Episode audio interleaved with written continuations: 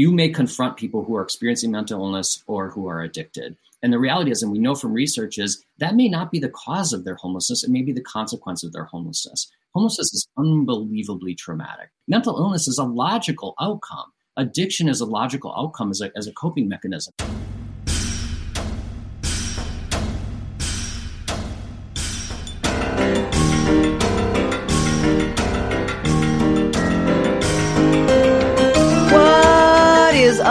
Everybody? Welcome to another episode of The Bitchuation Room. It's a podcast, it's a live stream, it is your best friend. That's right. Nope, you don't need anybody else. You just need this. I sure I'm only here for you once a week, but like, that's all you need with friends. Um, Thank you guys so much for being here, for pressing play, for taking the plunge. God damn it. You're here, you're on YouTube. Give this stream a like, share it, let the people know what the fuck you get up to every Sunday night. And uh, if you're listening as a podcast, hey, throw this podcast some stars. Pew, pew, pew, pew, pew. Was that five? And what up, Twitch? Thank you so much for being here. We've got such a good show for y'all today. All right. Comedian Katrina Davis is here. We are going to get into some things. Um, namely, uh, good news for the first time in a long time. Amazon has a union in this country for the first time, and that is cause for celebration and discussion. And I'm super pumped. So uh, I just, mm, I, I, we needed this, right? We all needed this. I mean, obviously the workers needed the most, but like also makes me feel good uh, makes me feel happy to know that Jeff Bezos is just shrinking in his little like Muppet Babies cowboy hat that he uses to go to space in. Um, also, we're going to talk about a few missing hours of Trump phone calls on January 6th. What the hell is that about? Um, surely nothing to be alarmed over. And then we're going to invite um, Professor Gregg Colburn of the University of Washington on to discuss his latest book, um, which is all about the root causes of homelessness. What is it? I mean, it's sort of in the name, right? Homelessness, right? Unhoused. There's a sort of, I don't know what it, if it's the, there's something in that name that's like a giveaway for like why. I, I just, anyway, if you know, I mean, maybe the professor can help us sort of understand like what's going on. He's done a lot of research so, very excited to have him on. And then finally, don't you think that this podcast is above the slap heard around the world? Uh uh-uh. uh. Because we got off of the show last week and then Will Smith slapped Chris Rock. And I was like, what? Why didn't you think of me? Why? Nothing happened Sunday night. What the fuck? Come on. So we have a little take on it. We've got a uh, um, a sports take on the the slapdom. We're calling it March Slapness, and this is who we believe should go to the final rounds of who deserves to be slapped the most. It's not going to be either Will Smith or Chris Rock. You'll be surprised or unsurprised to know. But we're gonna we're playing these brackets. We're talking about them. We're placing bets. Katrina's gonna join me. It's gonna be great. And then finally, if you are so generous as to be a patron of the show, you know you get bonus content. So today, we're talking about the crazed anti choice activist whose home was raided only to discover she was keeping fetuses in a freezer. Cool, cool. They love Jesus. Oh, God. WWJD. Keep a fetus in a fridge. Like, I'm pretty sure that's in the Bible. Uh, anyway, so uh, she's to join me uh, in talking about that. So if you're not up and if you're not riding with the Fran Tifa, what's she doing? I mean, honestly, what are you waiting for? Patreon.com slash bitchuation room is where you go to support this uh, scrappy little labor of love I call a podcast slash uh, a makeshift career slash income. And uh, it is no small feat for all of you who who do subscribe to the Patreon. And so don't ever, ever doubt how wonderful and precious you are uh, to me, mostly. to your family second, but let and everyone else, your cat and dog third, probably. But anyway, thank you guys so much. As you know, if you're a ten dollar or more uh, patron, I give you a shout out. Also, I want to start birthdays, so again, please tell me when your birthday is. I have a, a Google calendar. I know that's weird. It'll just be on my little secret. And I know your birthday, so I want to um, not only give you a shout out when you join, but give you a little birthday love as well every time. Um, and if you are a patron, uh, uh, an upper echelon patron, the innermost cabal. I'm restarting the AMAs, guys. I know I was slipping with them. So Tuesday, April 12th at noon Pacific, I'm going to do the AMAs. It doesn't matter. You don't have to be there live. You can get access to it. But send me your questions to bitchuation at gmail.com. Uh, or or you can send it through the Patreon, or just just send questions. What do you guys want to talk about? What do you want to throw down about? Like, let's get into some things be there live, don't be there live. And all patrons get access to listening, but only top tier patrons can ask me a question. Um, that's how that shit works. Uh, also, obviously, if you're top tier patron, you get free merch like every three months, you know? And when I run out of merch, you just get a lock of my cat's hair. So there are perks. Okay, no big deal. There's also merch, bitchuationroom.com. And uh, again, support the show however you can. Appreciate you for being here. And with that, let's get into the goddamn show for real. Um, this is what are you bitching about? Okay, so I'm bitching about something that periodically sort of it's like a spin the wheel of Francesca's thoughts. You know, it already always comes up. You're like tick, tick, tick, tick, tick, ah, nepotism in the media. Once again, here we go. And and this week, um, we found out two things. So not only is uh, White House press secretary Jen Psaki going to be on MSNBC um, and stealing my slot, obviously. Um, she's actually going to be on Peacock, uh, which is again fine because nobody watches that shit anyway. So whatevs. But she's going to be moving to MSNBC immediately from the White House. Just a seamless revolving door no conflicts of interest whatsoever. I'm sure she will very objectively report on what's going on inside the Biden administration. And I'm sure she'll burn all her contacts uh, once she gets into her new media position. It's just, it's so obvious. Why? Why does everyone have to be someone's child, like the daughter of a politician or someone who's been in media? It's like, I don't know, like I'm fuck I live in LA, man. Like shit is nepotistic here. It's fucking nepotistic as fuck in Hollywood, right? If your parents were somebody, you got it made. I think DC and the media might be worse. Like I think it actually might be worse. And we don't learn our lessons, right? So it's like Chris Cuomo and and Go- Governor uh what what's his face? Cuomo, big hands Cuomo. You know that guy, touchy that guy. Nobody thought that that would be a problem from jump at CNN. No, no, of course they did. That's partly why you hire people's brothers and children, et cetera, et cetera. And the list goes on. There's a lot of names out there, right? And yet they it keeps on happening. It keeps on happening. So and it's okay. So so there's Jen Psaki, but then there's also Mick Mulvaney, who is, is a former Trump administration um, whatever the hell he was. He was basically the dude who was like, uh, COVID's not real. Everyone's killing themselves. Um, and like uh essential workers, I don't know. He's he's just like the fucking worst. He is the worst guy. And he's on CBS. He's got a new CBS gig. He's going to be a contributor. Um, just again, failing up. Oh, he he he was proudly, proudly um bragged about the quid pro quo between Ukrainian President um uh, Zelensky and the Trump administration. Remember before the whole war happened, what Trump was doing, which was trying to extort him for money. You know what I mean? Like like military aid. It's kind of like they could have used it then. Um, he bragged about that, called COVID a hoax. This motherfucker's getting hired at CBS.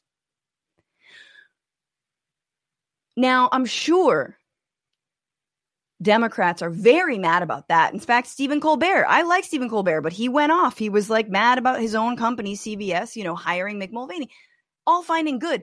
But the fucking so called left, the liberals, the so called liberal media, they do the same thing. And this is what this is what I really this is the problem with it is We are on just a hamster wheel to hell. It is a status quo death march. And if we keep having the same kinds of inner circle, um, like silver spoon media figures, we never ask the right questions. We never ask interesting questions. Our framework is so fucking narrow. And we march ourselves right back into the mouths of fascism or real fascism every time. And not only that, not only is it Psaki, but it's someone like Mick Mulvaney who's like, oh, yeah. I mean, you did whatever. We didn't let you in. and that's fine. Are you going to grease the wheels of neo fascism? That's amazing. Am I bitter? Hell yeah, I'm bitter. Am I jealous? Fuck yeah. Because it's bullshit. Because it's such bullshit. And like, I hate being the only. I like mainstream media is all, but it's not all bad. It's not all bad. But stop making us hate you. Stop making us hate mainstream news. We like reporters. We like real reporting. But please give us a reason to tune into your fucking uninformed beltway opinions I'm sorry. All right. I hope you guys are as mad about it as I am. Oh, Nato Green in the comments. Like, pff, who's that? Who's that? Never heard of him. Won't even return my phone calls. Nato Green is uh he he he needs to be on the show soon, but his home is undergoing a remodel. you know what that is. It's just crazy making. No, anyway, um guys, let me let me shut the hell up and let's bring in my comedic guest my satirist comedic guest. my guest for the hour. I'm so happy to have her. Uh, she's a Baltimore born, Florida raised stand up comic living in LA, named one of Time Out's Time Out LA's comedians to watch. She's also the host of the podcast and live show, The Best Friends Show. Oh, hey, I was talking about best friends. Please welcome Katrina Davis. Hello. Hi. Thank you. Thank you so much for having me. Thank you for being here, is what I was going to say. Um, Katrina, uh, we start this show off. You, this first time you're on the show, we we started yes. off the same way, which is uh, just getting into our feelings and asking you what what you're bitching about, what is crawled up your butt and died, so to speak. Mm, I try to i mean i feel like you always have very valid bitchuations that i've just accepted Who, like me? yes like you say things that i agree with and would absolutely be mad about if i hadn't totally accepted our species as flawed uh, and so i'm always like great the point. hope part i'm just like you have some great points and i think that this is um, our own doing. And I don't know if we will evolve past it uh, or if it will be somebody else. I'm actually literally working on a joke where it's like, I uh, think that there might just be a fish waiting to grow legs that has like a better hold on renewable resources and empathy. Um, I wish, so maybe man. just like I, one of like the really, really bottom dwellers with like what the light on its head. And yes, like, I've got it from here. You know that exactly. kind of. Like, he's like, you've got it all wrong. And he's just like horrible looking. we would judge him, and he has all the answers. Totally, um, he's like actually really benevolent and kind. Yes. So I feel like I have very minor ones which mine right now is um, people who do not exert their authority when they're in charge of a line.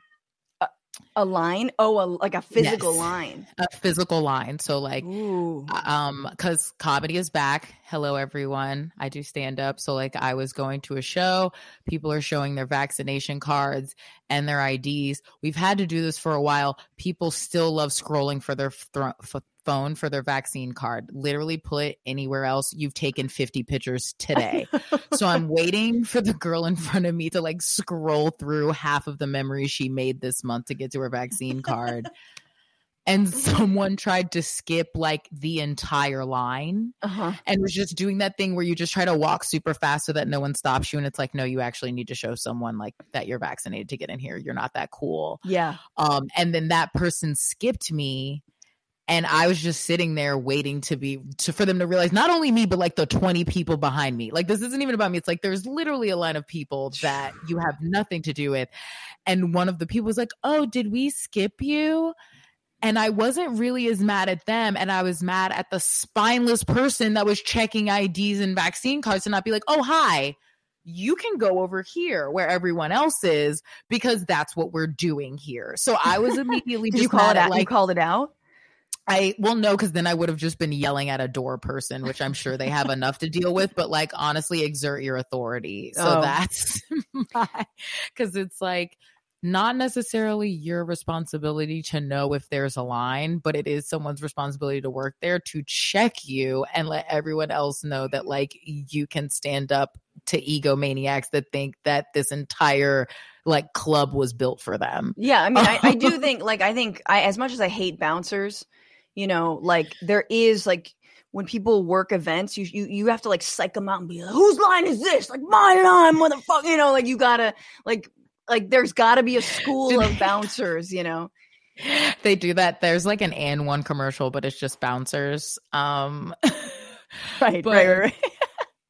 But what you were saying made me realize that like they I guess are just picking newscasters the same way that they pick sportscasters where they just pick like if you're too tired to do it anymore then they're like well you know the ins and outs of it. You should just talk about it. And it's like mm, that's way more opinion based than what you're trying to do. I feel like they're just trying to roll over the formula and be like we'll have a charles barkley of cbs it'll be fine right and it's like or that there's something that happens is. in like the birth canal or like all of the information you've gleaned as a reporter or a host just like passes to your child like that's not how it works at all. I wish it worked like that. If, if anything, most of the children, if you're great at something, will either be great at something else or not at all be into what you know what I mean? Like, mm. I don't know. I don't and, know. Don't get me started on the Gilded Age because I do not think Meryl Streep's daughter is good. I'm sorry. She's boring. She's a bad actor.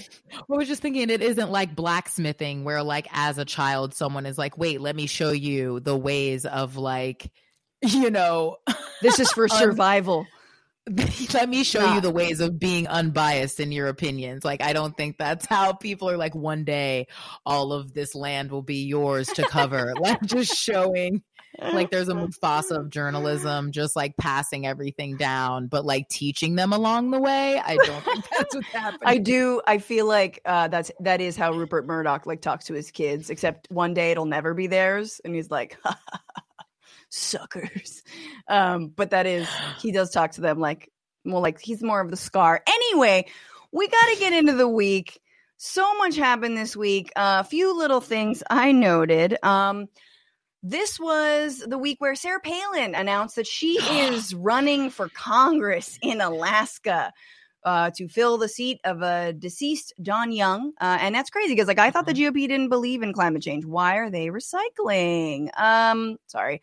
Russian troops have been accused of war crimes like mass executions and cluster bombs, but Putin wouldn't know since apparently right now he's in a self imposed isolation bubble where he only receives good news.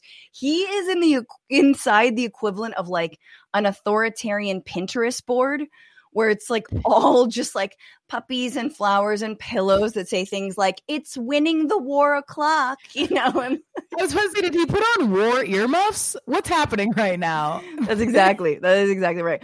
Um, and finally, uh, Representative Madison Cawthorn is in trouble with fellow Republicans for claiming that his colleagues, sixty and seventy year old Congresspeople, engage in orgies, and I.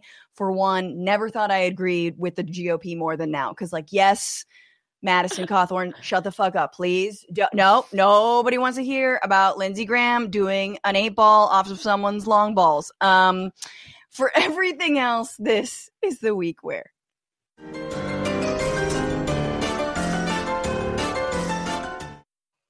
This was the week where we learned uh, a lesson, very important lesson, which is that you can't turn your back on Earth for a second because the terrestrial plebes fuck around and form a union.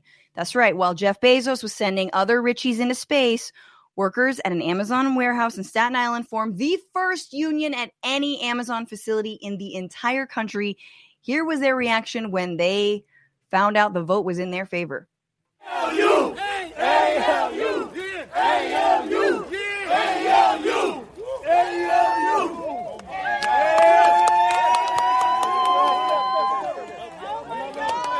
That's right. That's the Oh. Amazon Labor Union. Um, and so this happened at the JFK 8 Fulfillment Center, where 8,000 people currently work. Uh, the vote was 2,654 to 2,131 with a 58% turnout, which is very, very good for uh, for union drives. I mean, over 50%. Um, here's what one of the lead organizers, Christian Smalls, Chris Smalls, uh, said, speaking on the victory. And he had previously, by the way, uh, he was, we'll get into him, but he's been fired for organizing and he was called um, not smart and inarticulate by an internal memo um, from Amazon CEO. So here's here's Chris Smalls. Uh, we, we got the juggler. We went for the juggler. And we went for the top dog because we want every other industry, every other uh, business to know that uh, things have changed. We going we going to unionize. We're not going to quit our jobs anymore.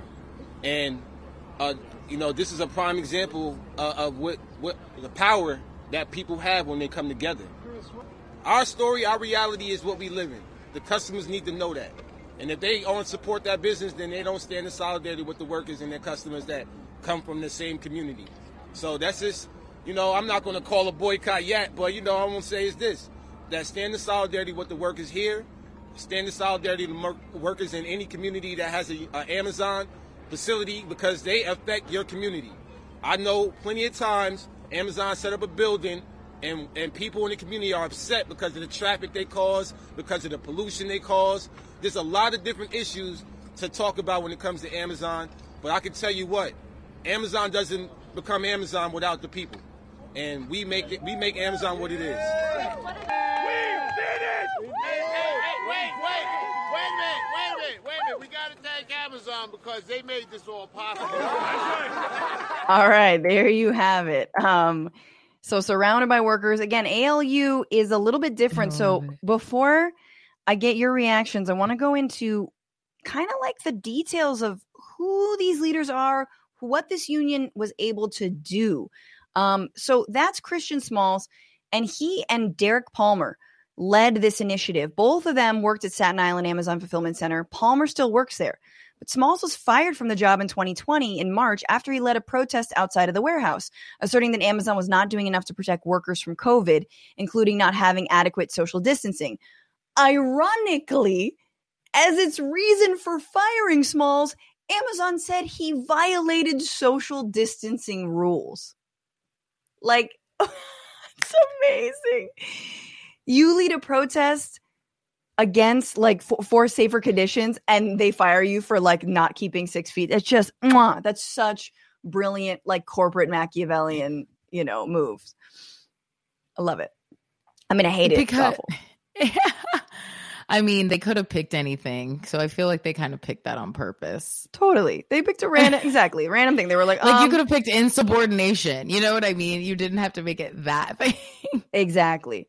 Um, Chris also said, uh, we want to thank Jeff Bezos for going to space because while he was up there, we were signing people up, um, which is very funny. I I don't know if Bezos himself went to space this week. He sent some other idiots to space. I don't. It doesn't matter.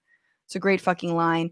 Um, but I do want to talk about because this is a different approach than what we saw in like in in Bessemer, Alabama, where the vote count they just had another um, another vote count and uh, another vote, and it is too close to call. There's some ballots in in question, so TBD on that. Um, but this was very different because it was an independent effort. Um, so Smalls boasted that his effort would succeed, even though a union drive at Amazon warehouse in Bessemer failed last year because the Staten Island effort was led by current and former Amazon workers and included few outside organizers. Many employers, employees, including Palmer, vigorously talked up unionizing inside break rooms. And during lunch, they also distributed literature in the workplace and wore pro union t shirts. Palmer and others showed a fearlessness that encouraged their coworkers to speak up and show their pro union colors publicly. Um, I am really interested in this because I do think not only is it kind of a little bit of a slap in the face to, I mean, it's a giant slap in the face to Jeff Bezos and Amazon and all the like, we don't need a union, but also not a slap in the face, but a little bit of a like, you know, sort of some smelling salts to the labor movement to say, yo, this is an independent union that did some really incredible shit and flew under the radar and was able to win and you know traditional unions haven't they haven't had that many wins lately you know and i think a lot of the Mm. starbucks workers are also showing that this is not to dump on unions or the importance of them especially that infrastructure being able to tap into that is so huge because obviously we'll see what comes next with alu but anyway that's just you know it was a, it was a different different approach um i wanted to just go into like what they're demanding so y'all they're demanding paid sick leave, not just PTO, because apparently now when you get sick, they have to dip into your PTO. Uh, they want more than a 15 minute break that was cut from 20 minutes, a raise in wages, obviously, and like actual Amazon transportation to take people to and from work. You know, the way like Google has like the Google bus and all that, which I find annoying as hell, but it's like at least it's free for those people. And, you know, you don't have to, you know, whatever, spend money on gas.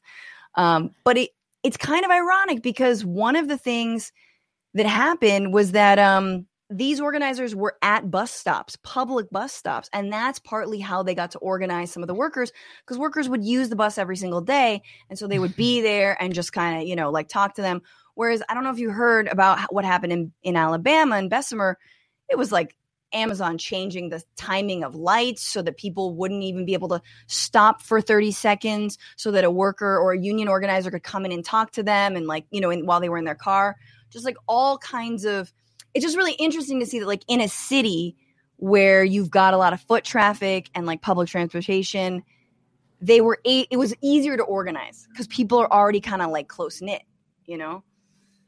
Um, but Katrina, And in a city, I feel like you have less control over like once people leave that building, like you said, you're in Gen Pop again. So if you're Yeah. depending on what you're like growing up in the South, like even what you're saying about buses or any kind of transportation, you're either at home or you're at work. right? And there isn't a lot of city buses like I don't know what Bessemer is like, but there isn't necessarily the same kind of transit that you would see in New York where you have all these other places to kind of converse with each other. There's like no in between. Right. So no, unless that's you like get each other's number or something, yeah, I don't know where they would have had the time to kind of like co- make each other feel because I feel like I would be the safest people I can see just wanting to put their head down yeah, and Totally. thinking about the potential consequences of actually even considering a union or like you were saying wearing a t-shirt like they can be like these little young boys can do whatever they want but i got three kids and be like i can support you all day but i'm not putting anything in jeopardy or you know what i mean yeah. and it's it's a really hard barrier to get across and i think that you know there's nothing all my union organ, uh, organizer friends are, are always saying the same thing which is like there's nothing more galvanizing than a victory and like having this kind of win you know it's like it always seems impossible until it happens. And so it always seems like that yeah these just you know it's going to be expensive or too much work or da, da, da, the dues. Yep. and then it just happens and it's like oh shit this is Yep. incredible. And i did want to say every you know the media is focusing on him amazon was focusing on him but chris smalls when you watch him and you hear his responses to some of the questions he's pointedly asked like you know so what do workers want? What's the next thing he's he like has answers he's like look well well no he's like look that's for the union to decide we have a union now like it's not i'm not I Mm. don't drive this. It is a democratic process. We vote just like we just voted. Oh, after the win, they were like, "What's next?" And you were like, "We are all going to do this together." Exactly. He was like, you know, he Mhm. he was saying some very concrete things, but others it was just like that's for us to decide. The the the point is Now that we've won, we'll see. exactly. And I think that's really important because we love to put all this, you know, shine on one person yeah, and then watch them fall or watch them mess up, you know, right? for him to immediately be like, "This isn't about me. This is a collective thing for Exactly. everyone." Well, everything he was saying about the community and being like, "These are the people in their building. You know, people that work here." Like, even the things that I was reading about the reason that non employees care, it's because their sister can't take a bathroom break or their sister-in-law or people in their family that like at some point you want them to be able to have a job you think they are treated fairly at. Yes. So or they're peeing in bottles as they're trying to like rush to deliver everything. Like that peeing in bottles story with Amazon, that just came and went. It was like, I mean, it's obviously still a problem, but Amazon hasn't addressed that. They haven't been like, oh, okay, we're changing. I mean, look, we're we're slowing it down. It's three day prime so people can pee. It's like, no, no, no, no. They're just, they just denied it. And we're like, we Yeah. try to provide. In fact, here's their statement from uh from the Union Drive, successful Union Drive. They said, Disappointed. we're so disappointed. We're not mad, we're just But the disappointed. They're like a they're like a stern parent. We're disappointed with the outcome of the election in Staten Island because we believe having a direct relationship with the company is best for our employees. You know, where we directly bark orders at them and tell them, As individuals, so they feel completely intimidated. yes, yes. We're evaluating our options. This is rich, including filing objections based on the inappropriate and undue influence by the NLRB, so the National Labor Relations Board, which is like, in what world has the NLRB ever been like, uh, like a, a crazy politicized uh, entity?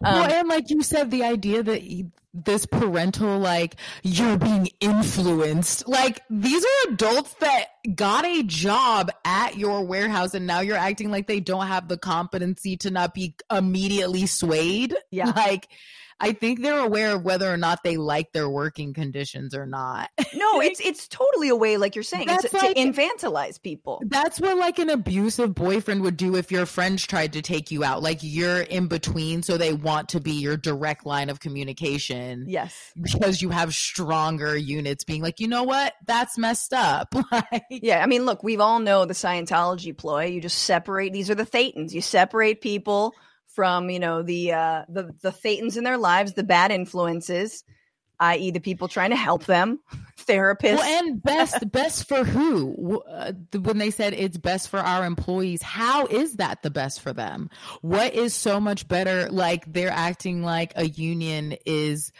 this middleman that what wouldn't have their best interests at heart. You know what I mean? yeah, yeah. Like. And it's funny because they can't even say like big union fat cats because again, this is like a grassroots new union. Like this is not an established union. So like even that line of that BS line of of attack doesn't even hold water. So I'm super curious and and we talked about, you know, when when Nato gets back on the show, I'm excited for his thoughts too. Meanwhile, you know, Amazon employs a million people in this country, a million.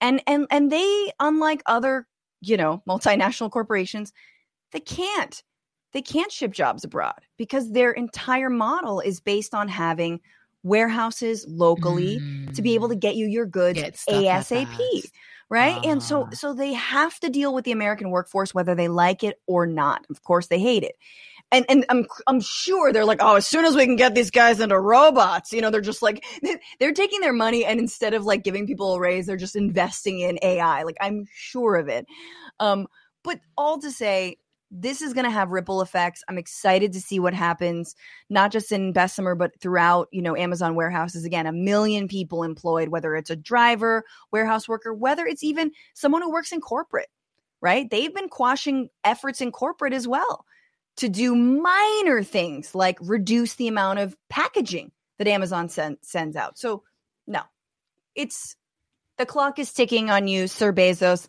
even though I know in the time we talked about this story, you got probably a billion dollars richer. Um, let's go to our next story. So, this was the week where we found out uh, that, like the piece of scalp he had removed to squanch the bald off his head, uh, Donald Trump has a lot of communications from January 6th that are missing. Uh, that is according to the January 6th Congressional Committee investigating the events of that day. Um, so he they've now discovered they knew maybe there was some withholding. But now we know exactly how much withholding there's been. This is from the Washington Post. Internal White House records from the day of the attack on the US Capitol that were turned over to the House Select Committee show a gap in President Donald Trump's phone logs of Seven 7 hours and 37 minutes. the whole freaking day. It's a pretty long chunk of time, including the period when the building was being violently assaulted, according to documents obtained by Washington Post and CBS News. Um, hang on. Uh, the Wow. uh, let's see. So, just so you guys, let's see. Okay. So, there was a lack of Oh. any official White House notation of any calls placed to or by Trump for 457 minutes on January 6th from 11:17 a.m. to 6:54 p.m. Um, means the committee has no record of his phone conversations as his supporters descended onto the Capitol, battled overwhelmed police, and forcibly entered the building, prompting lawmakers and Vice President Mike Pence to flee for safety. Now, remember how Trump was trying to sue to not even turn over any of these documents, and he lost that. But Clarence Thomas obviously voted that, yeah, I know he should keep the documents. Um, then we found out that his wife was basically helped plan to stop the Steal rally. The point is, there is something called the Presidential Records Act that requires the preservation of memos, letters, notes, emails, faxes, and other written communications related to a president's official duties. National Archives website states the presidential diary should be a chronological record of the president's movements, phone calls, trips, and meetings. So, you know, we might think this country is going to hell in a handbasket, but god damn it, we are going to document every single moment of it. Oh, yeah. Nothing will be lost. Well, that's how you'll know in like 10 to 15 years when none of those people could actually be prosecuted or punished. That's when they t- they'll tell Right. us anyway. right. So, Every, I'm ex- everyone's got to release their book. yes. And then, like everything else, I'm excited to see the Ken Burns on it, where I get the full depth of all the information. That, like the second you just read that act, I was like, yeah, that's how we know Reagan literally gave money to prove that I was less of a human. Like, yeah, we find out all of that stuff just way later when people exactly. are tired and exhausted and don't care. The Uh, National Archives, also- come on now. I want to start a hashtag to find Trump's burner phone because that's all I was thinking the whole time you were talking is that there's a burner phone somewhere in a drawer. Oh, oh yeah. So not only the records that have already been turned over are a little sus, but now that we know there's just the, yeah, there is this gap. Now, does that mean no one spoke to anyone in that time? Exactly. No, of course not. Um, the oh, so, Fine, that carrier pigeon. He's gonna talk. it's, it's like it's like every time in somehow every time in Game of Thrones they would like send a raven, I'd always do the same stupid joke was like the raven lands and just like caw, caw, caw, caw, caw, caw, caw, caw. like, that's how I would like it to go down. God damn it. Um, but so yes, you're right, actually, that now um, the committee is looking into whether or not there were burner phones. And according to the Rolling uh, to Rolling Stone, there were burner phones. So they've got three sources who say that a guy named Kylie Kremer took uh, one of the phones and used it to communicate with top White House and Trump campaign officials. These are three burner phones that were purchased, including oh. Eric Trump, the president's oldest son who leads the family's real estate business, Lara Trump, Eric's wife, and former senior Trump campaign consultant, and Mark Meadows, the former White House chief of staff, uh, and Katrina Pearson, a Trump surrogate and campaign consultant. Um, My who? new least favorite Katrina. God damn it! the first one being the hurricane, obviously. yeah.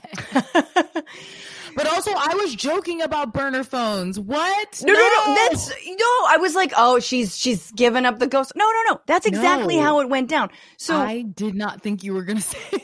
No, no, no. I mean, these guys are as scummy as you, your mind can go. Wow. Like, it's just not fair. Anything we can imagine they do, they've already done it. Uh, Kremer, by the way, helped plan the Ellipse rally, which was the the rally that Trump spoke at, that Rudy Giuliani spoke at, a bunch of other people. So he he directed an aide to pick up three burner phones the day before Jan 6, according to three sources. And one of the sources was a member of the March for Trump team. Um, and he insisted that Kremer said the phone should be purchased using cash and described this as being of the utmost importance. Yeah. What? And and like what you know, the thing is is like all of this is here's what here's what I will say. None of this surprises me. I do hmm. kind of want to see the text message from Trump that's like, lol, one of them has a Holocaust denier shirt. You know what I mean? Like, I need that shirt. Whatever the fuck racist thing he's gonna say. Like, I want because you Like you the- want the texts that are him like live tweeting the insurrection. And Yes. It's just like his real time everything. Yeah.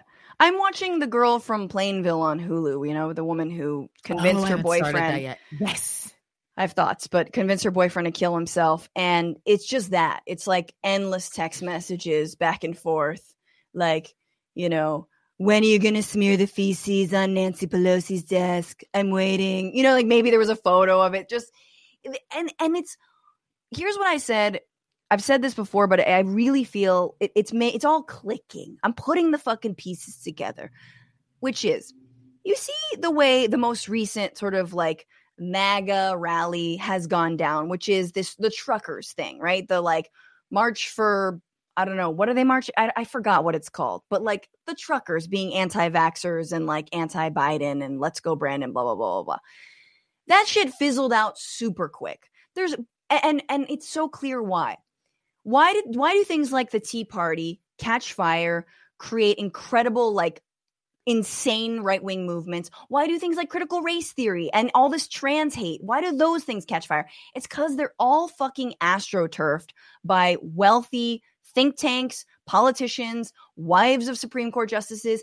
The same with January 6th. You see all the people involved, and you're like, oh, yeah, they all wanted this to succeed. It was an inside outside plan uh, involving alternate electors on the inside and a straight up storming the Bastille on the outside. So, yeah, that's why it was so successful because they all wanted it to succeed. Like, nothing on the right happens in an organic way. You know, it's all astroturfed. So that's that's what I keep on coming back to. Anyway, well, who knows? The, the last call Trump made that day was 654. The next call after the silence. And he instructed the operator to call Dan Scavino Jr. What did the operator say? Like, oh, sir, good, uh, good, good to hear from you. Um, have haven't heard from you in a while. It's Today was crazy. yeah. Have you been watching? he tried to Amy Schumer the Oscars and just be like, "What I miss." Is there anything going on? You guys seem stressed. A very important response. My God. Um. Anyway, we will see. Uh, last thing I'm going to say on this is uh, important is Mark Meadows, obviously, uh, former chief of staff, the last chief of staff um, to Trump, wa- has been criminal held in criminal contempt, not just by the January 6th committee, right, which is a subsect of Congress, but of of all of the House of Representatives. The House voted, yeah, yeah, yeah. He's held in criminal contempt. They refer him to the Department of Justice. Who's at the head of the Department of Justice? That's Merrick Garland. Merrick Garland, in four months, has not done shit. He's not.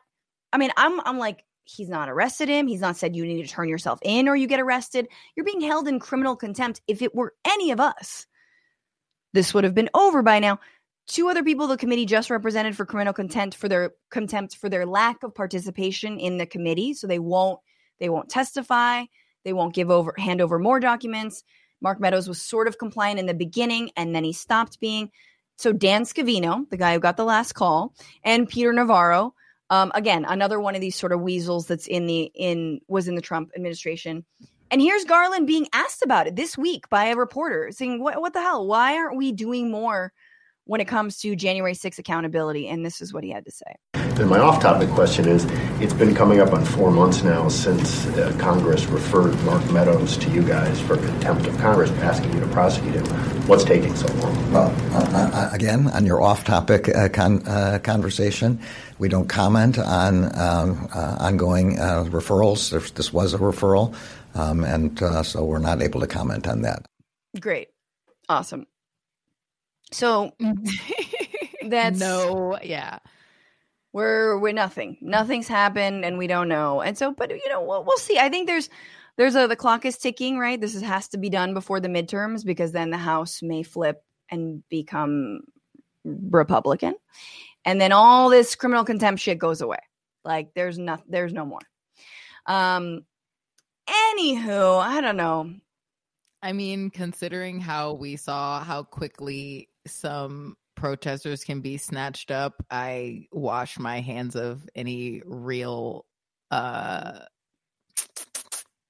consequences being placed on anyone a long time ago. Like I had way too many friends not trying to get into anywhere end up in the back of a van for half of a night for me to think that they're gonna backtrack and go find whatever, dude. Yep. Yeah. And I mean and, and even like even the people who stormed the Capitol, I'm like, yeah, yeah, yeah. It's, you know, I know that, you know, hundreds have been arrested and charged, and that's a small drop in the bucket to the thousands that were there.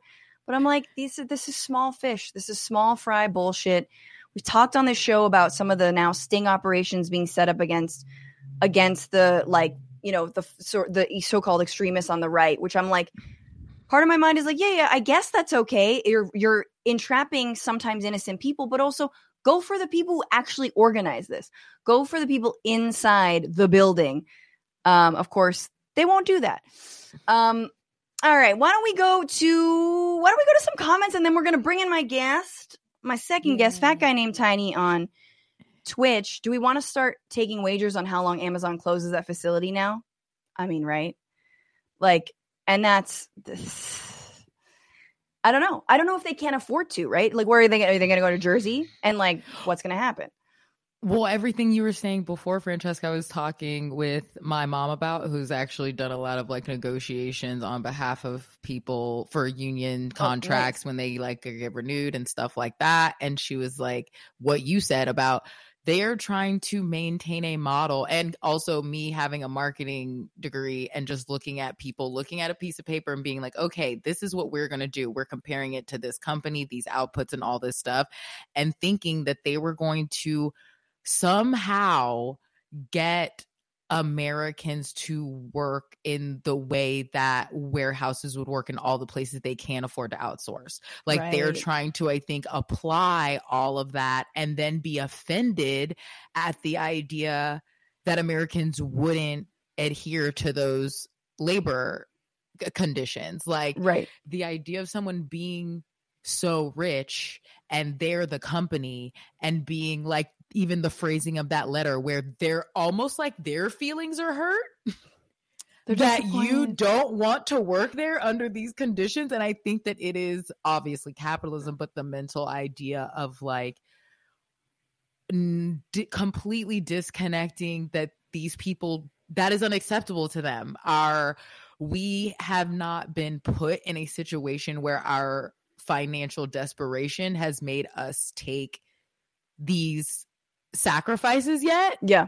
Like we are a developed country where like people can even go move in with their parents, whatever it is that keeps us from being literally on a in a place that doesn't have flooring. Like until we get that's where they want us to be. Sure. Where we could accept the conditions that they get to run other people under. Dude, I know. And it, I think we're at a crossroads of like, you know, I think the, the pandemic assistance really did help people and gave them, you know, a, more of a leg to stand on. And now that a lot of that's running out, um, I think you're right that that Amazon and other corporations are banking on the fact that shit's going to get so desperate and so bad. Yes. We talked about Applebee's last week, the CEO getting very, or the one of the executives getting very excited about gas prices because it was going to hurt workers even more. They were going to be even mm. more desperate. So yeah, your mom's right on the money. Like this is. They're just waiting for shit to get bad. Everything is a game. Like I always think about this. I know this is a really old um example, but like they priced how much it would cost to fix the Pinto over people dying and what those lawsuits could potentially cost them and made the choice to not fix the car. So if you think that they haven't already calculated how desperate or poor we have to get to say yes or no to something, like absolutely they are just figuring out if they have to even what people have been saying about how much money Amazon spent fighting this yeah. and how much less it would have been Yes. It's because of the precedent it would set for past that. It would technically be less, but they would rather spend 10 times that amount making sure that this never comes up again.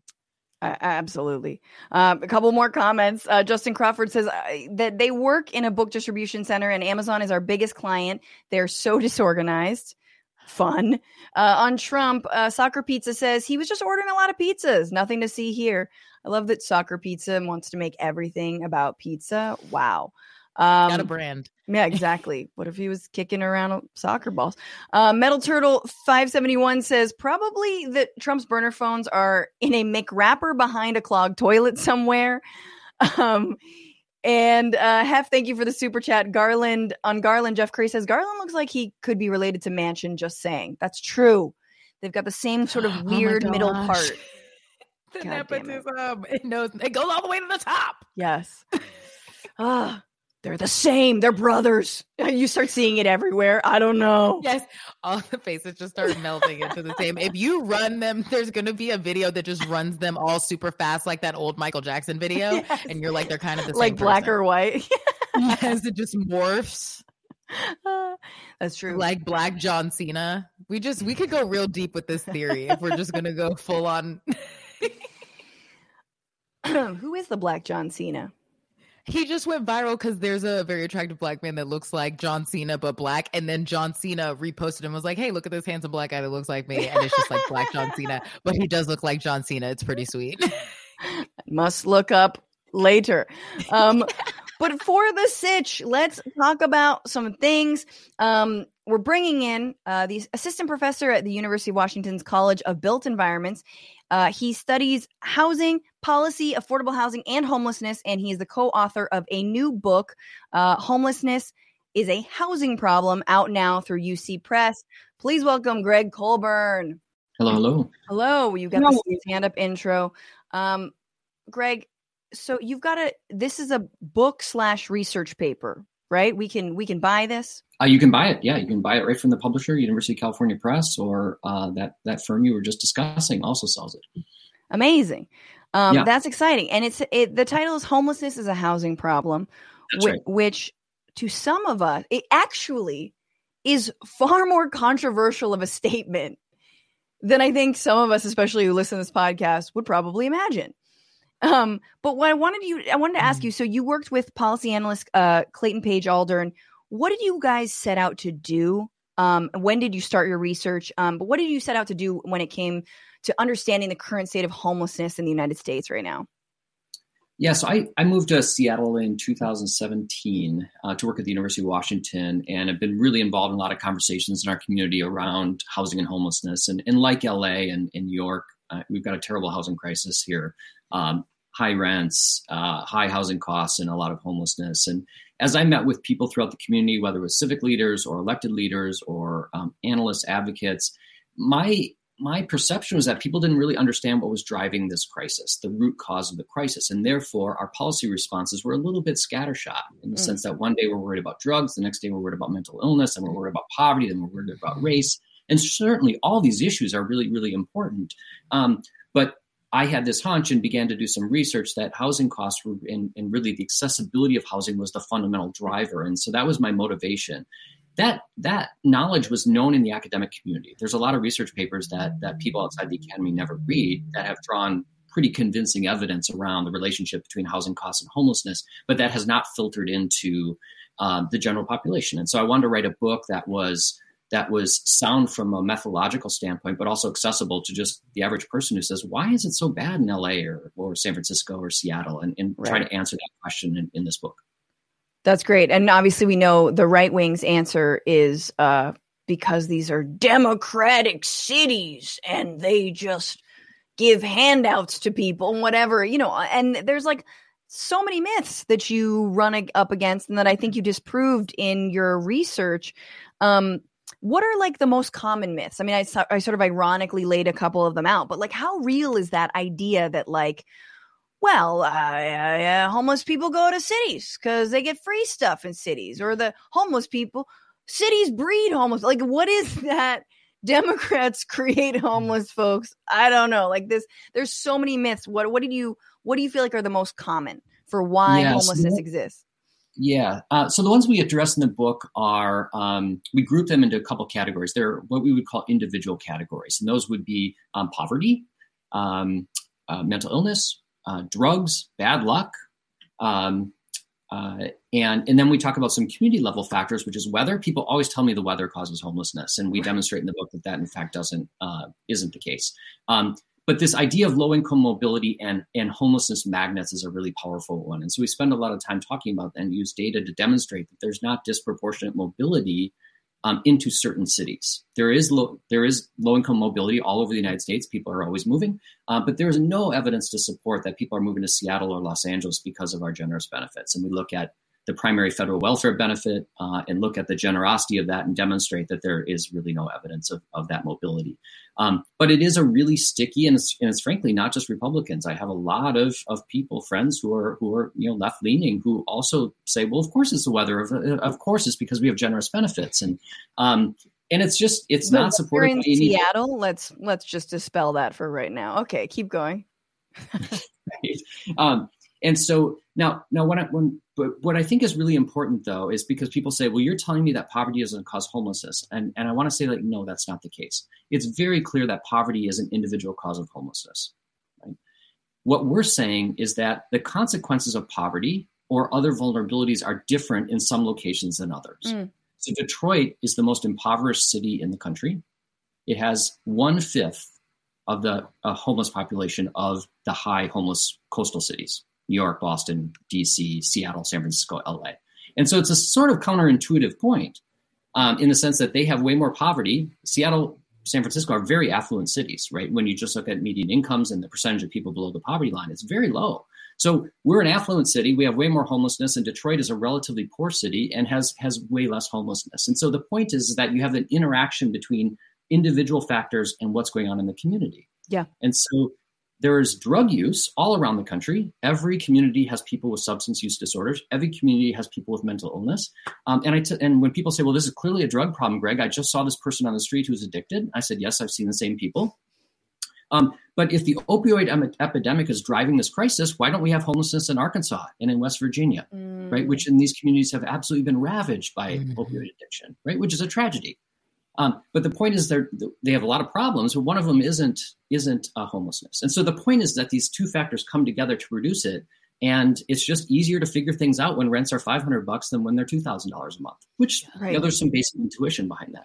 I mean, in population wise, like Detroit versus Seattle, like I'm part because like my mind is like, well, is it because there's fewer people in Detroit? But that oh yeah, we're doing it on a per capita basis. Yeah. So all these numbers on a per capita basis. So it's not that one city's bigger than the other. It's on a percentage basis. Yeah, yeah. And I really, I, so essentially what you're, I mean, especially when it co- comes to poverty, you found that even in places that are more impoverished, that doesn't lead to more homelessness. Um, but you did have this really interesting graph that I, a lot of interesting graphs in in the book, um, but this one that I really liked, which compares the housing supply, getting to housing, um, I'm sort of skipping ahead, to the change in population. So, like, as the number of people increase, so you have New York and LA and SF and Seattle is a lot more people. And then you have places like Austin where there's a lot more people, you know, 20 plus, you know, more than 20% increase in population, but then a pretty big increase in housing supply too. Um, mm-hmm. Um, so you look s- at all those places they can live. Exactly. So then there's incredible all these places like LA and San Francisco. As the populations have changed, they have not yeah. increased the actual supply of housing. That's right. And so elasticity is, and I won't get into the economic details of that, but it's a measure of how responsive your your housing supply is. And so the quadrants on the right um, are places that have grown very rapidly. And so Charlotte, North Carolina, has grown almost as rapidly as Seattle has over the last decade. Um, but they've built a whole bunch of housing in response. As a result, their rents have stayed lower. Their vacancy rates, which is the number in the parentheses there, the 6.5% is their vacancy rate, and those vacancy rates have stayed higher. And so ultimately, they've created a more accommodating housing market, and they have not had the housing crisis that we've had in the lower right quadrant, which is the perfect storm for homelessness. Mm-hmm. Rapid population growth and not building enough housing. And that's Boston, mm-hmm. San Francisco, and Seattle. Right. And so you know that is um, you know what i say to people when i put this chart up and i said if you find yourself in the bottom part of that bottom right part of that graph you're going to have a housing crisis. Yeah. And and, and there's going to be homelessness associated with that. And so while it's tragic it shouldn't surprise anyone. Mm-hmm. right. I mean it's, it's sort of proof right here. And yet then you have you know this big question of like well what kind of housing? And for me i'm always approaching the question of oh we just have more housing more housing more housing on the market you look at places like New York, these luxury condos, you know, staying vacant, or here in LA as well, and all over the place. It's like the kind of housing really does matter. So maybe talk about this, like, like what is what has to happen in addition to more housing. Yeah, that's a great point. So a lot of people say to me, "Well, Gregg, you're just saying more housing helps this, and if we build luxury condos, will that solve homelessness?" The answer to that question is no. Um, I will say, and I say this to uh, developer colleagues in Seattle, is we still need more housing. We need more market rate housing. And so build away do it because we have a lot of people in this community who can't find housing even Mm-hmm. at, at higher ends what we need is more housing at all levels and so what we should do is create an environment in which a lot of market rate housing can be built and that should be denser it should be multifamily we shouldn't just be building single family homes and then we need middle income housing we need workforce housing we need affordable housing and we need supportive housing for people experiencing homelessness and as you move down the income ladder Mhm. there is a role for the public sector in ensuring that housing can be built that's affordable for, people who have lower incomes and so i say it's kind of like an exam it's it's always e or d all the above like we need housing at all those levels and and if we think that only market rate housing can fix this we're fooling ourselves Mhm. and therefore there's a role for the government to to um, make sure that there's housing that's affordable. I mean, the minimum wage is fifteen dollars in Seattle, full time. That's thirty grand a year. You can't afford two thousand dollar rents on thirty thousand dollars a year, and therefore, um, I, I you know I always say to folks that I. I think there's a credible role for the government here, and the government's been involved in housing for a long time in the United States since the 1930s, and um, and uh, you know ultimately we, that needs to happen because the math doesn't work for pr- the private market to build housing that's affordable for folks who are earning those those kinds of incomes and, and below. But also the question of market rate. My question, like for you guys, how much did you study like the like the actual real estate market? Um, did you factor that into the lobbyists, the money they have, the power they have? Um, which I think is really hamstrung. I mean, it's completely hamstrung our political process here in California. We can't get rent control to save our lives. I mean, it's just like every single time they pull out all the stops and and and we defeat it in one way or another um expanding you know a protection of any kind of rent control so yeah what what are your thoughts on the way the housing market has been allowed to just kind of run amok That's right. That's right. I mean, there are powerful interests, and frankly, single family homeowners are arguably one of the most powerful blocks when it comes to very localized decisions around housing. And so, and I, I always say I live in a single family home, and so I, I'm not disparaging all people who live in single family homes because I happen to live in one, but um, I'm pointing the finger at myself as well. But over the last 50 years, single family homeowners have been very reluctant to allow multifamily housing to be built in their neighborhoods, and especially Mm. multifamily housing that's designed to serve people with low incomes. And so we've got a long legacy all around the country of very, very exclusionary practices. And so we're now starting to see in California and Oregon and Washington and on the West Coast some changes. They're small. Um, but there are interests who have had a pretty good run for the last couple generations that are not that excited about these changes. And that, that's what you're exactly talking about. And so it is a political challenge to change zoning, to change permitting, to change the way we think about our cities and to make them more accommodating for more folks. And, and like a lot of major social change, it can be it can be difficult because for the people for whom this has been a good run, they're reluctant to, to make those changes. So you're exactly right. And that's why I think a lot of the housing policy changes that most people would say this makes a lot of intuitive sense. Mhm. For example, Washington, we just tried to upzone around transit, meaning you got light rail coming through. Why wouldn't we build a whole bunch of housing around there? And we had Republicans and Democrats vote against that, and that was a huge frustration for a lot of people in our state because it was a it would have been an easy win and an easy way to create more housing that was more accessible to more folks. And so it's um, it's it's hard work. It's hard work, but we have to keep doing it. We have this senate bill in the california to create more multifamily um multifamily like homes and neighborhoods and you've got like all these these uh all these cities suing who are suing they're suing over that bill. Like how dare you create like multifamily units uh and homes in my neighborhood? And that's the other thing like i don't know about you katrina like i rent and Yes. you know, this is the renters have no fucking political power whatsoever. And yet we make up, you know, I don't know, you know the numbers like disproportionately we're we're a lot of renters out there, but we don't have any say when then when you finally own a home, then you're supposed to just like sic it on all your neighbor. You know, you just turn around and become this mm-hmm. like evil villain who's just, that hates everyone that like needs to live in an apartment. Well, I was thinking when you were talking about market price and these multi-level homes, it's like I've multiple times in LA accidentally tried to get into an apartment that I make too much money as a single person to be in because that's my budget. Right. So like what is the different like I see multi-level homes go up and I'm happy but I'm jealous because that's what I can afford. But I am not uh, I am You're not a family. down enough. I need to like mess up and have like two children out of wedlock so that I can afford rent. Basically, is what would help me. Like, Do you mean to, I- to like qualify? Yes, to qualify. Mm. Like I as a single person do not qualify for the housing in LA that is technically in my budget. And if I I lucked out, I'm in a rent controlled place right now. Everyone I know in LA that's in a rent controlled place will eat will be there until they die. And I'm lucky where a lot of people get pushed out. They'll right. be the last person in their unit and they're actively not getting maintenance, not getting, you know what I mean? Yes. Because they know they're the last person paying not even $500 like just paying a decent amount of rent but they know as soon as they get out they can double it so right. where is it for us these people that like i hate to try to advocate for myself where there's still people that can't pay rent at all but it's like there are a bunch of people in the middle that we can't pay rent either right or barely right. can or whatever it looks like i don't know so market how is there a way for like you were saying francesca for it not to just be like I own this building and this is how much you have to pay to live everywhere. Like them just even communicating and being like, well, like gas stations where it's like, well, if we all make rent insane, they will have to pay it from one of us kind of thing. I, don't know. I mean, yeah, I do think there's going to be there's a lot more organizing that's been happening, especially post pandemic. I think the extension of like um, here in California um, of the eviction moratorium is good, but when that comes slamming down, uh, and we don't really have a solution for it.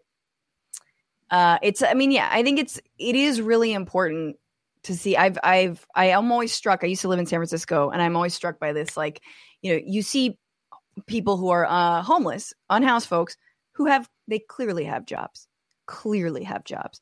Some man, he's got his cat on his leash.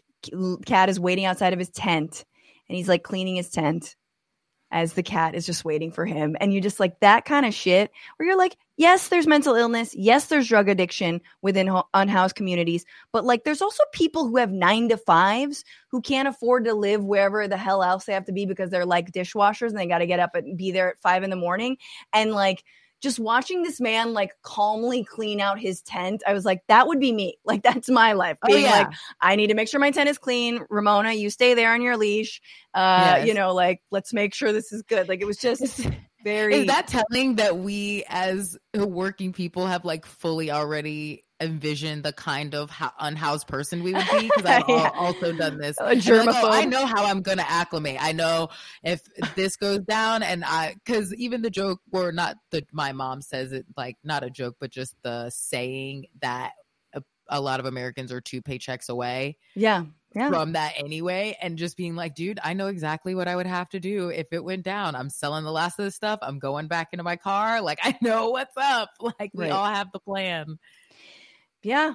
I, I wanted to ask you, um, Gregg, a little bit more. Um, maybe you already said this, but just kind of like when it can't, comes to mental illness, I think that and drug addiction, like the sprawl across the United States, did you find more concentrations in places that have higher homeless populations or that didn't bear out?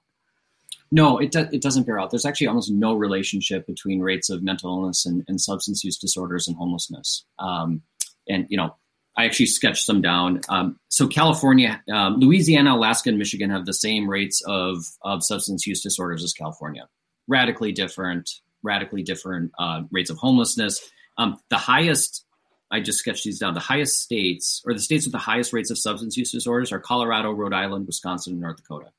Um, not not the the homeless hotspots that you would suggest. And so, um, again, the point is when you when you layer on those vulnerabilities with housing costs, you you get homelessness. And the other thing I would say that's really important for for people, as especially if you're living on the West Coast where you see a lot of unsheltered homelessness, is um, you may confront people who are experiencing mental illness or who are addicted. And the reality is, and we know from research, is that may not be the cause of their homelessness. It may be the consequence of their homelessness. Yeah. Homelessness is unbelievably traumatic mm. unbelievably traumatic. And I tell people, and, and this isn't a joke, that I would also medicate if I were experiencing homelessness. I mean, I come home from a you know long week at work and I have a glass of wine with my wife, right? If you are living under constant stress day after day after day, mental illness is a logical outcome. Addiction is a logical outcome as a, as a coping mechanism. And so um, I, it's really important for us to remember, and, and I see it all the time in Seattle, I'm downtown all the time, this may be a consequence of a, of a really mm-hmm. bad uh, experience that people are having. And so it's,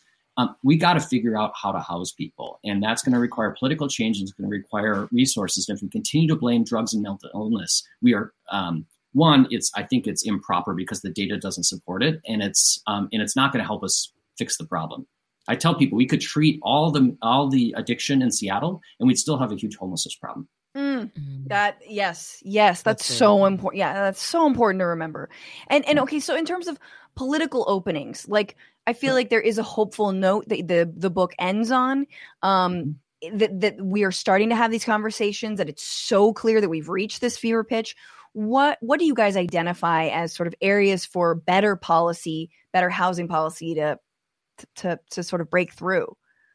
Sure. Well, I would say um, I'm going to give three responses or three parts um, to your to your good question. Yeah. And the first one is is that um, one of the things that I like about work one, one it's a, this is a hard topic to research and think about all day. But one of the things that I that I appreciate about it is that we don't suffer from apathy around homelessness. People care deeply about homelessness. They might be pissed off about it. They might think that this is an outrage. But unlike climate change, where a lot of people are like, I don't even know what to do. Maybe I buy a different car. Right? The problem is so big and people don't care. And so um, that people care about homelessness, and so it will get attention, and that's that's an important first step.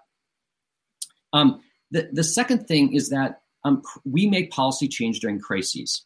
That's what we've done in the United States throughout history. If you look at all the major policy changes, they always happen during depressions or wars or pandemics, generally speaking. And this is approaching the scale. We got a few of those going right now, no, Gregg. Exactly. we all these opportunities right now. Um, and so um, that is that is an interesting opportunity. And the third reason that I'm optimistic is we as a country decided when veterans came back from Iraq and Afghanistan that they shouldn't be homeless. And this was because of the experience they had in the Vietnam generation, that many, typically men in that case, were coming back from Vietnam and had very, very difficult lives and were disproportionately represented in the homeless population. And so political leaders from both parties said, we don't feel good if people coming back from serving our country are experiencing homelessness. And so what do we do? We gave them housing and we cut veteran homelessness by 50% in 10 years. Mm-hmm. And so when people say, well, Gregg, what evidence do you have that providing housing will end this? I'll say, we just cut veteran homelessness by 50%. Now, the mm-hmm. question is, will we apply the same logic to people who didn't serve in the armed forces?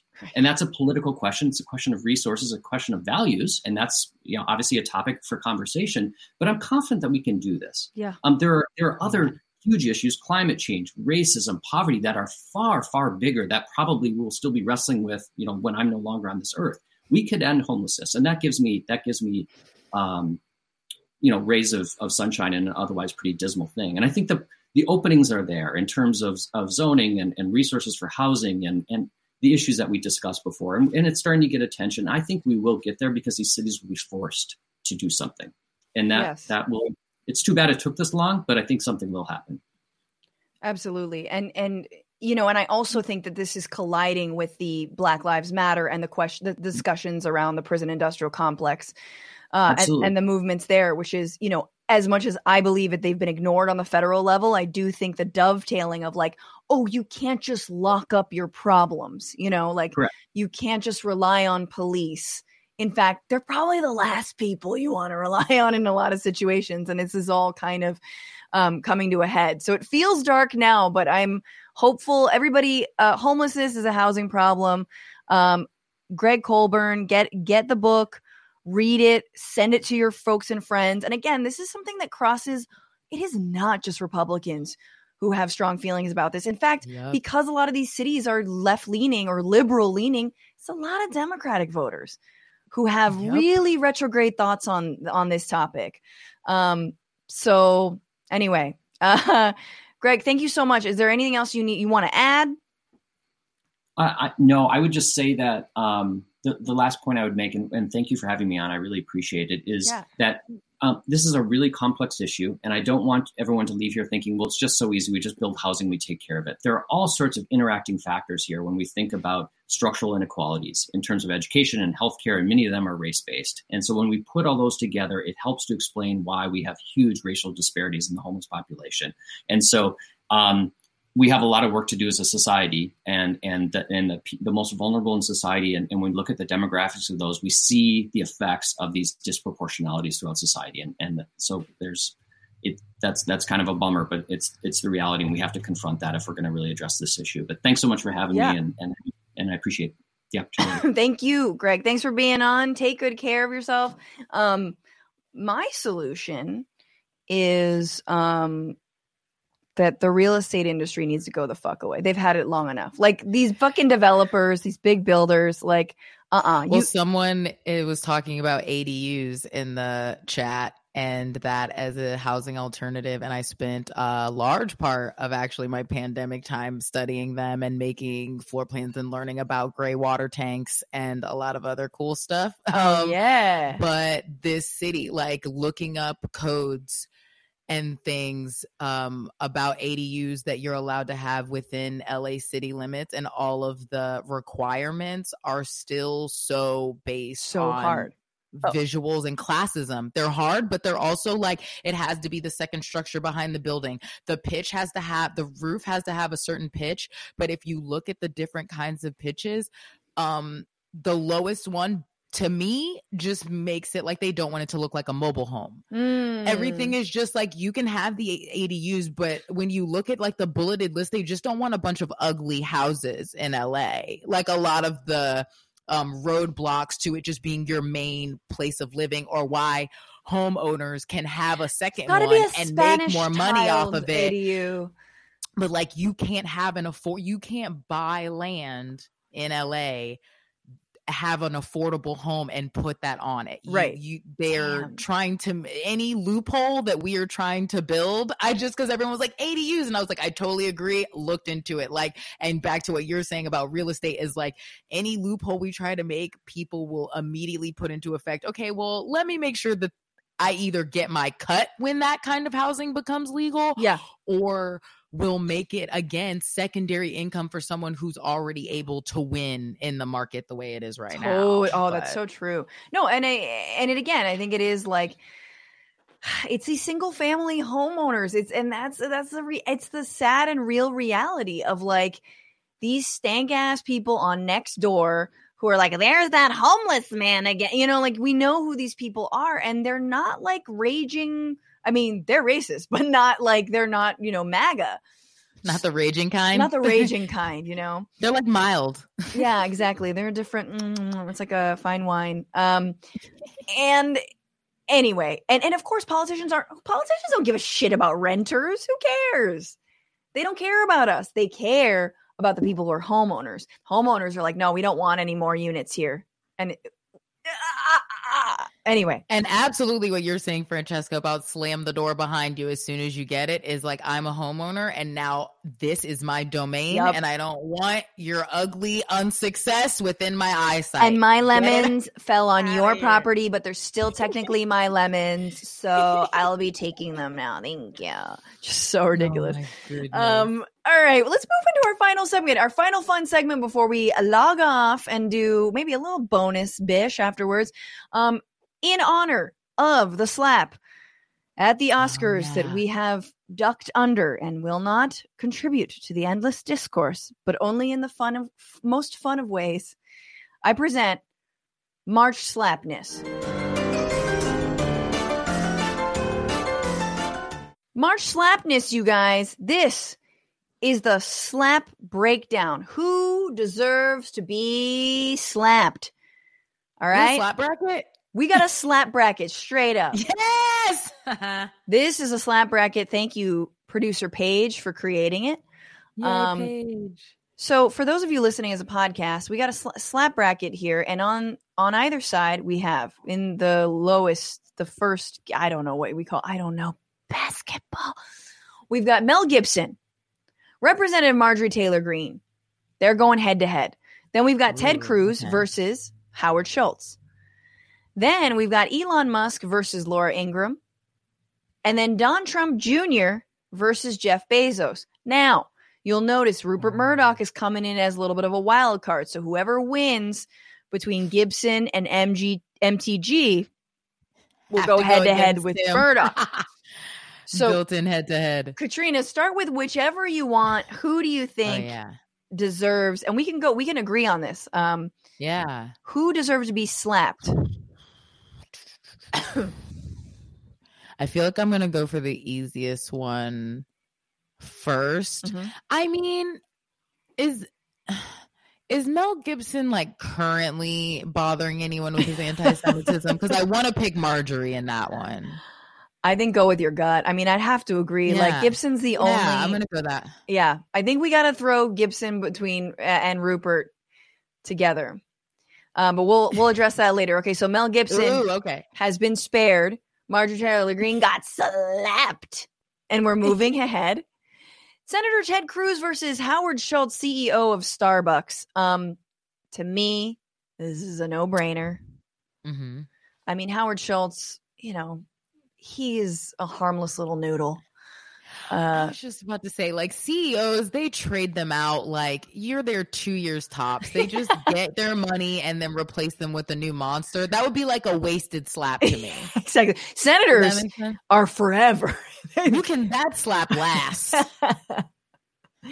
they last for way too long. We're going Um, for slap sustainability. I wonder if we can. Oh, I can't.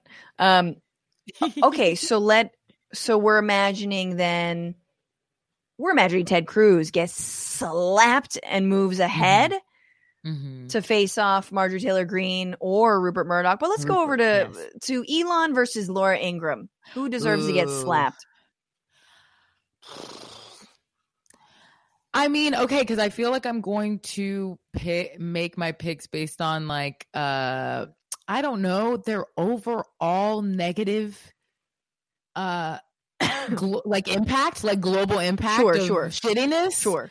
So I want to maybe go Laura, but I feel like Elon has a uh following Yes. that has a lot of power also. So I Oh, mean, yeah. what do you think? I'm gonna say Laura, but I want to know what you think.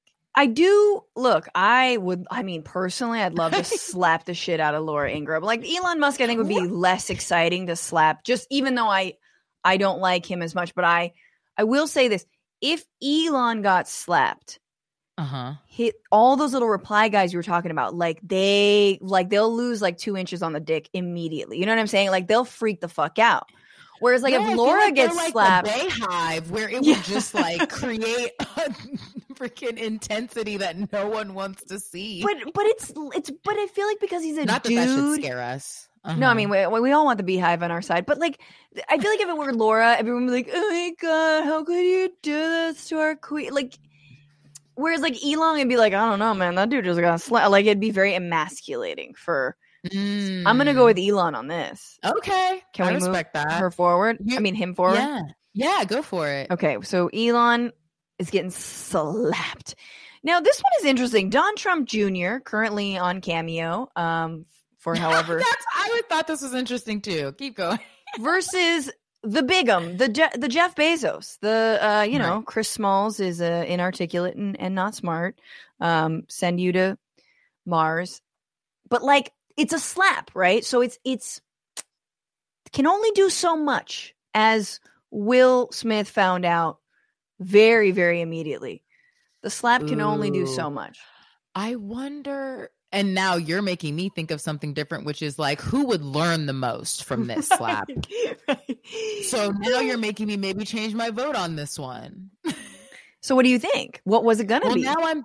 I was gonna go Jeff, but now I'm thinking Don might learn something from it, like actually think about it and be like, "Wow, like I'm just the son. What did I do?" And really maybe reflect on some things. I don't know. What do you think?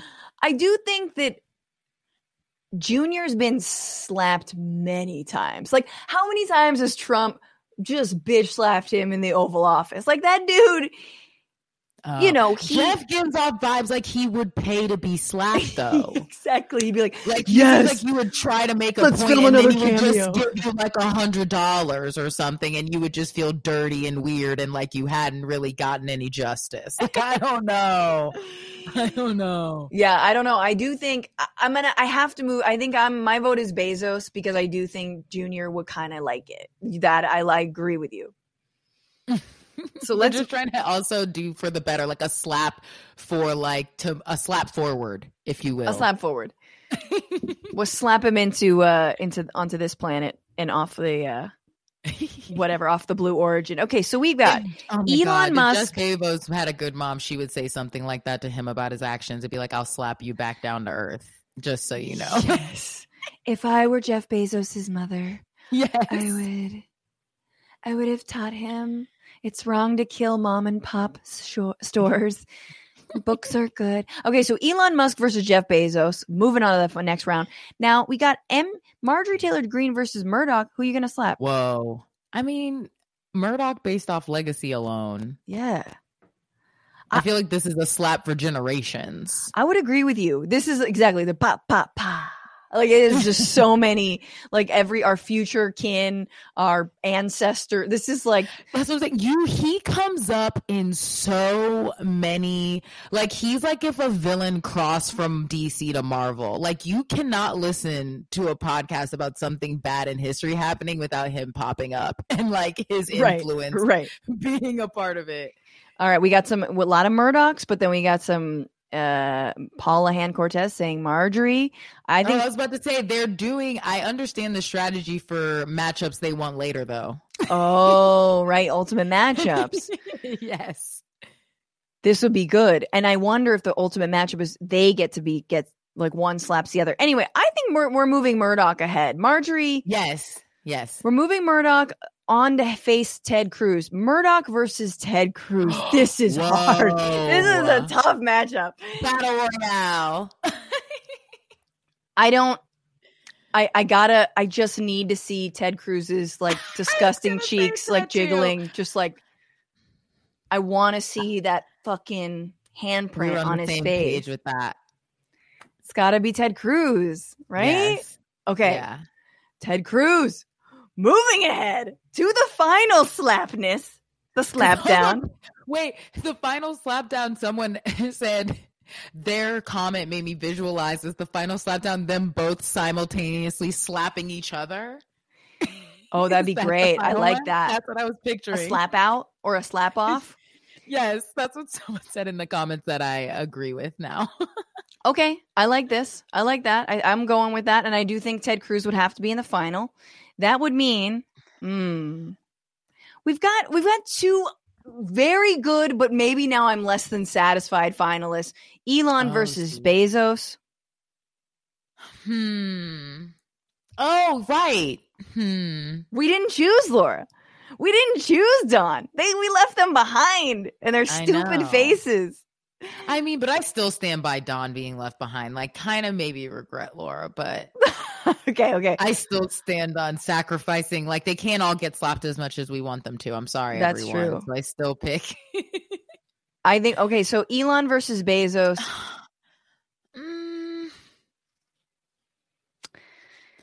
I feel like Elon maybe still wants to be liked enough that it would affect, like, you know what I mean? Make him, you know, be like, you know what? I don't want people to want to slap me. Like, maybe I need to look inward. I feel like Like he would still learn. Has room, he has room to grow more.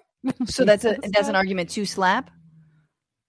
Ah, but see, I okay. I want to, I want to slap Bezos more for who needs to be slapped again. Yes. I think who needs to be slapped for sure. Okay, I'll go Bezos then. We're going Bezos? Yeah, what do you say? I mean, I obviously I mean Elon Musk has like carb face and like again, he like I want to I want to see his his his giant head ricocheting. I'm sorry. I don't I mean this. Yeah, but but we can leave Elon behind. I'll I'll go with Jeff. I'll go with Jeff. Will uh like someone, you know, here's the thing. No one's put a hand on Jeff Bezos. You know what I'm saying? These billionaires, people don't put hands on them. And that's I don't believe in putting hands on comedians. But I believe in putting hands on billionaires. You slap the shit out of a billionaire. Slap a billion slap a Nazi, slap a billionaire. Punch a Nazi, obviously. So I'm gonna say, yeah, we go ahead with Bezos. Yeah, and didn't Elon like invent some stuff that helped some people recently? Like, isn't he trying to be a little bit? No, that's so funny. Francesca's Keep face. some- Look I'm like, more I'm. So I I hate Elon Musk. I hate Elon Musk so hard. But uh he donated satellites to Ukraine. that was the thing I was thinking of, and Francesca could not be less impressed. Um, also, the chat definitely agrees with you about slappable face, though, which is a factor. It's such a bad exactly. It's like Bezos's face is like it's not slappable, right? I get it. No, I totally understand what you're saying.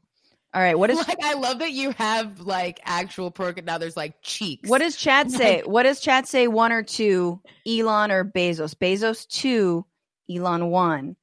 We'll put Mhm. this to put this to a vote. Elon one, Bezos two.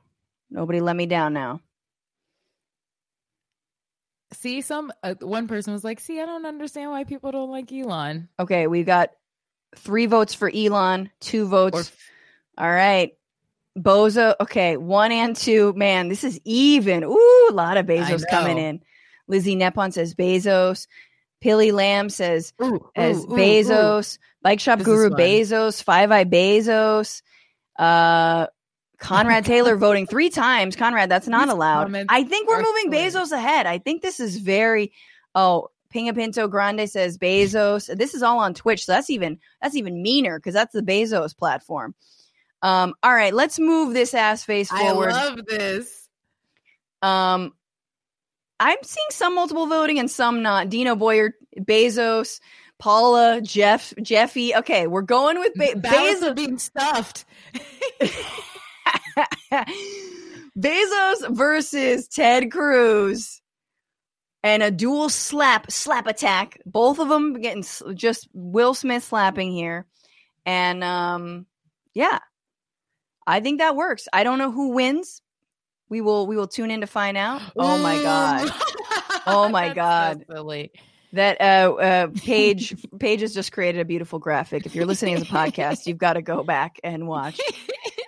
Uh, that that looks like God. Bezos's face is so fucking dumb. I'm sorry. One of the most realistic photoshops I've seen in a while. I love this so much, Paige. That's amazing. Um, yeah. All right. So we love it. Ted Cruz versus Jeff Bezos. Thank you for participating and playing in March Slapness. Until next time, um, Katrina Davis, where can people find you and your work? Um, you can find me at Katrina Sivad, which is S I V A D. It's just Davis backwards on everything. It says Twitter, but that's my website, my Instagram. Everything is the same thing. Amazing. My Venmo, if you liked me, you know, whatever. Hell yeah. And, yeah, and Venmo. Okay. Um, thank you so much. And we'll see you real quick in our bonus episode. We're talking about the lady who hoarded the fetuses. Holy shit. could not be more excited. This is the kind of here's the thing, you guys. Francesca is one of the smartest people I know. I really wish I was smarter. I'm not. We're about to get into some shit that I'm excited about. Let's talk about some creepiness. But I know about f- storing fetuses, is what I thought you were going to say. like, No, I just know about creepy people. like I am going to have references. I can't wait. Hell yeah. All right, Katrina. Be very well. Take care. And everybody, thank you guys for sticking around. Thanks for supporting this show. Thank you for watching live. Uh, a couple comments. Anwar Petty, thanks for this uh, super chat. Snarf, snarf. Like it. Adam DeBomb on Twitch. I was homeless on and off for a decade. This can destroy the mind. Support is just check boxes, not actual care. Yeah. Yeah. Yes, it, it it is, and this is the thing. It is so individual, and it is so important to not forget. Um, these are people. Uh, these are folks with names, families, uh, lives, and um, you. It's not just a one. It's not. There's never going to be a silver bullet. It is all the things, as Greg said. Uh, D, all of the above. So thank you so much for sharing that, uh, Adam. Uh, this is Revolution. What's up? How you doing? Thanks for the super chat. I live in Mexico to avoid homelessness. nice. Very, I that is a good strategy actually. Gary Cooper, I think squatting is likely to make a big comeback soon. I think you might be right. Um, and uh, this revolution, you thank you so much. Homeless comes with a negative stigma. Quote: Domestic refugee changes the way we view homelessness. I like that. I like that even more than unhoused. The domestic refugee. Mwah, brilliant. Uh, and for everybody who supports this show, you know what we gotta do. You know what time it is. It is time for the fart song. Yeah. Thank you to all the new patrons at $10 or more. Kelly, Kelly B, Patricia K, and Bree S. Bree, what's up? How you doing, girl? Thanks so much. The big tippers, Joseph L., you're so, so sweet. The Twitch subs, Daisy Dragon, Royce Roller, Braided Dragon, Lizzie Nepon, Late Bloomer 66, Matt Gaetz on a white Ford Bronco, what up, dude? Cat67 Cat, and the super chats again, Hef and More Petty, and this is Revolution Podcast. Thank you guys so much. Thank you to Paige Omek, to Maximilian Inhoff, and to Alexandra Orness. We stream every Sunday, 5, 8 Eastern on YouTube and Twitch. Follow the Bitchuation Room on Twitter at Bitchuation Pod, on TikTok and Instagram at Franifio. And you can also donate to the show via Venmo and Cash App, uh, TBR Live on Venmo, TBR Live on Cash App. Every little bit helps. We will be here next week. Uh, we got such a great show for you. Uh, Wosny Lambre of TYT and so many other places is going to be on the show. So don't miss that. And remember, guys, fight the power, fuck the patriarchy, and don't just bitch about it. Be about it. Later.